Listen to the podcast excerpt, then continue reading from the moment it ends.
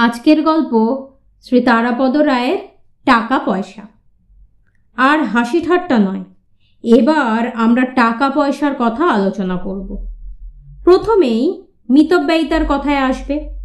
সেই সূত্রে প্রসিদ্ধ দুই কৃপণের গল্প আপনাদের আর একবার মনে করিয়ে দিচ্ছি।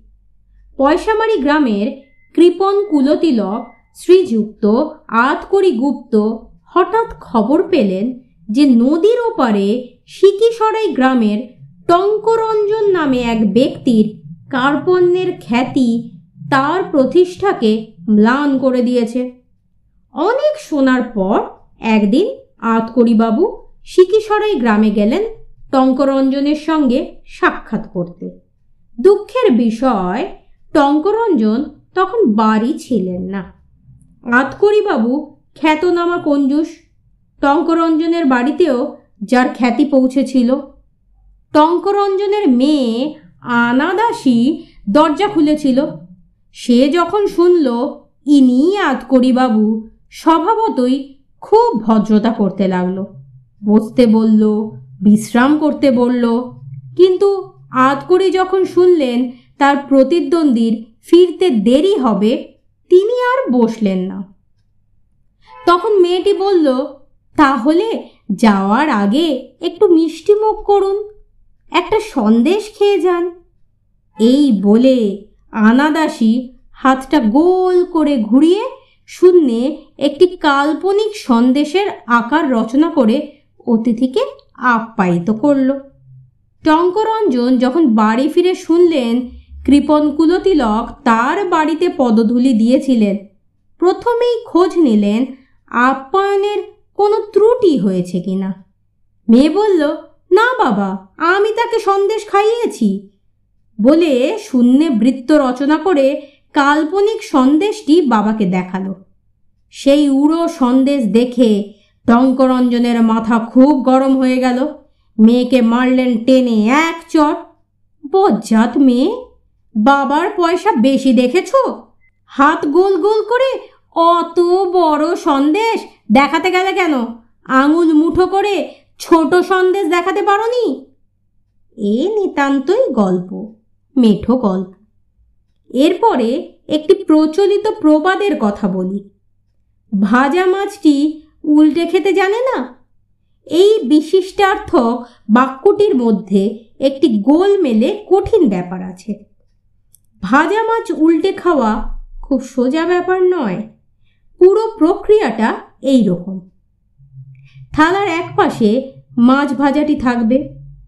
ভাত খাওয়ার শুরুতে মাছ ভাজাটি উল্টিয়ে অন্য পাশে নিয়ে যেতে হবে। এ পাশে থালার গায়ে যে তেলটুকু লেগে থাকবে, সেটুকু দিয়ে মেখে দুমুঠো ভাত খেয়ে তারপর ওপাশ থেকে মাছ ভাজাটিকে এ পাশে নিয়ে এসে আবার উল্টে দিতে হবে। এবার ওপাশের উল্টানো জায়গায় লেগে থাকা তেলটুকু মেখে আবার দুগ্রাস, তারপর আবার মাছ তুলে নিয়ে অপর পাশে উল্টে দিয়ে এ পাশে তেল দিয়ে আর চারটি ভাত। এইভাবে বাঁ পাশ ডান পাশ করে উল্টিয়ে উল্টিয়ে মাছ ভাজাটি অক্ষত রেখে পুরো ভাত খেয়ে নিতে হবে। থালার ভাত নিঃশেষ হয়ে যাবে। কিন্তু যেমন মাছ ভাজা, তেমনি রবে। পুরো ব্যাপারটা গুছিয়ে বলা জ্যামিতির উপপাদ্য কষার মতোই কঠিন। তবু ব্যাপারটি যারা অনুধাবন করতে পেরেছেন নিশ্চয় বুঝেছেন, ভাজা মাছ উল্টে খাওয়া সোজা কাজ নয়। তার চেয়েও বড় কথা কৃপণতা অথবা কঞ্জুসপনার এর চেয়ে নিষ্ঠুর উদাহরণ আর হয় না।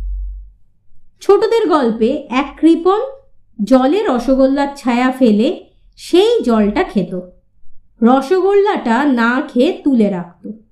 কিন্তু তার চেয়ে অনেক বেশি নির্মম ও কঠিন এই মাছ ভাজা উল্টে খাওয়ার কাহিনী।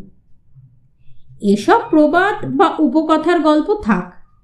আমাদের আশেপাশেই অনেক কৃপণ আছেন যাদের দেখে চট করে কৃপণ বলে ধরা যায় না।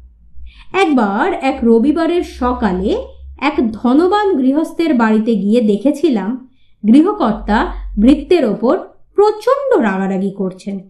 বাজার থেকে সে দশ পয়সা দিয়ে নিম পাতা কিনে এনেছে বলে।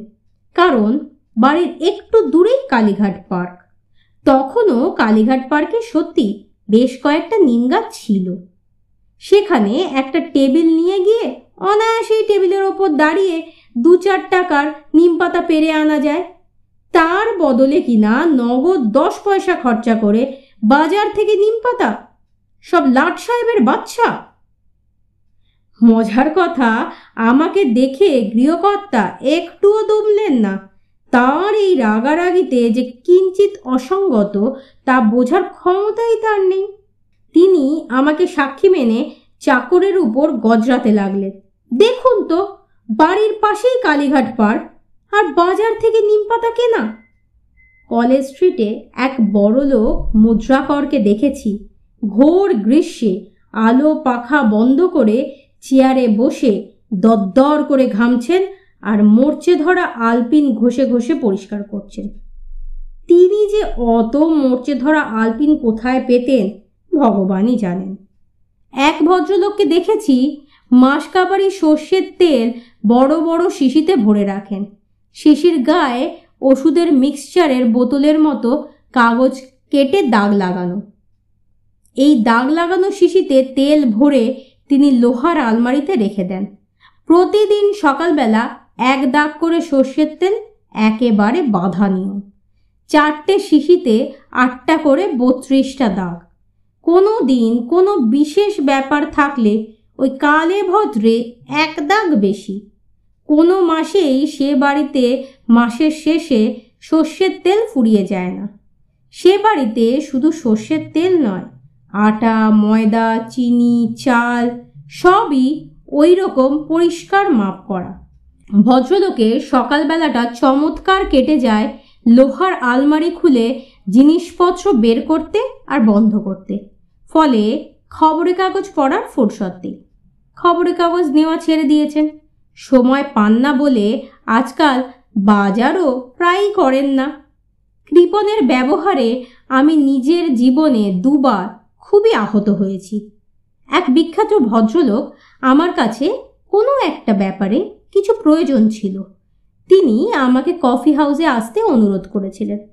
অনেক কথাবার্তার পর এবং অনেক ভেবেচিন্তে তিনি আমাকে এক পেয়ালা কফি খাওয়ালেন। সে সময় এক পেয়ালা কফির দাম ছিল পঞ্চাশ পয়সা। কফি খাওয়ার পরে বিল মিটিয়ে তিনি আমার সামনে পকেট থেকে একটা মোটা ডায়েরি বের করে ওই তারিখের পাতায় লিখলেন, চ্যারিটি, পঞ্চাশ পয়সা। এর চেয়েও মর্মান্তিক আমার এক বন্ধুর ব্যবহার। তারও হিসেব লেখার ব্যাপার। কিন্তু সে হিসেব একটু অন্যরকম।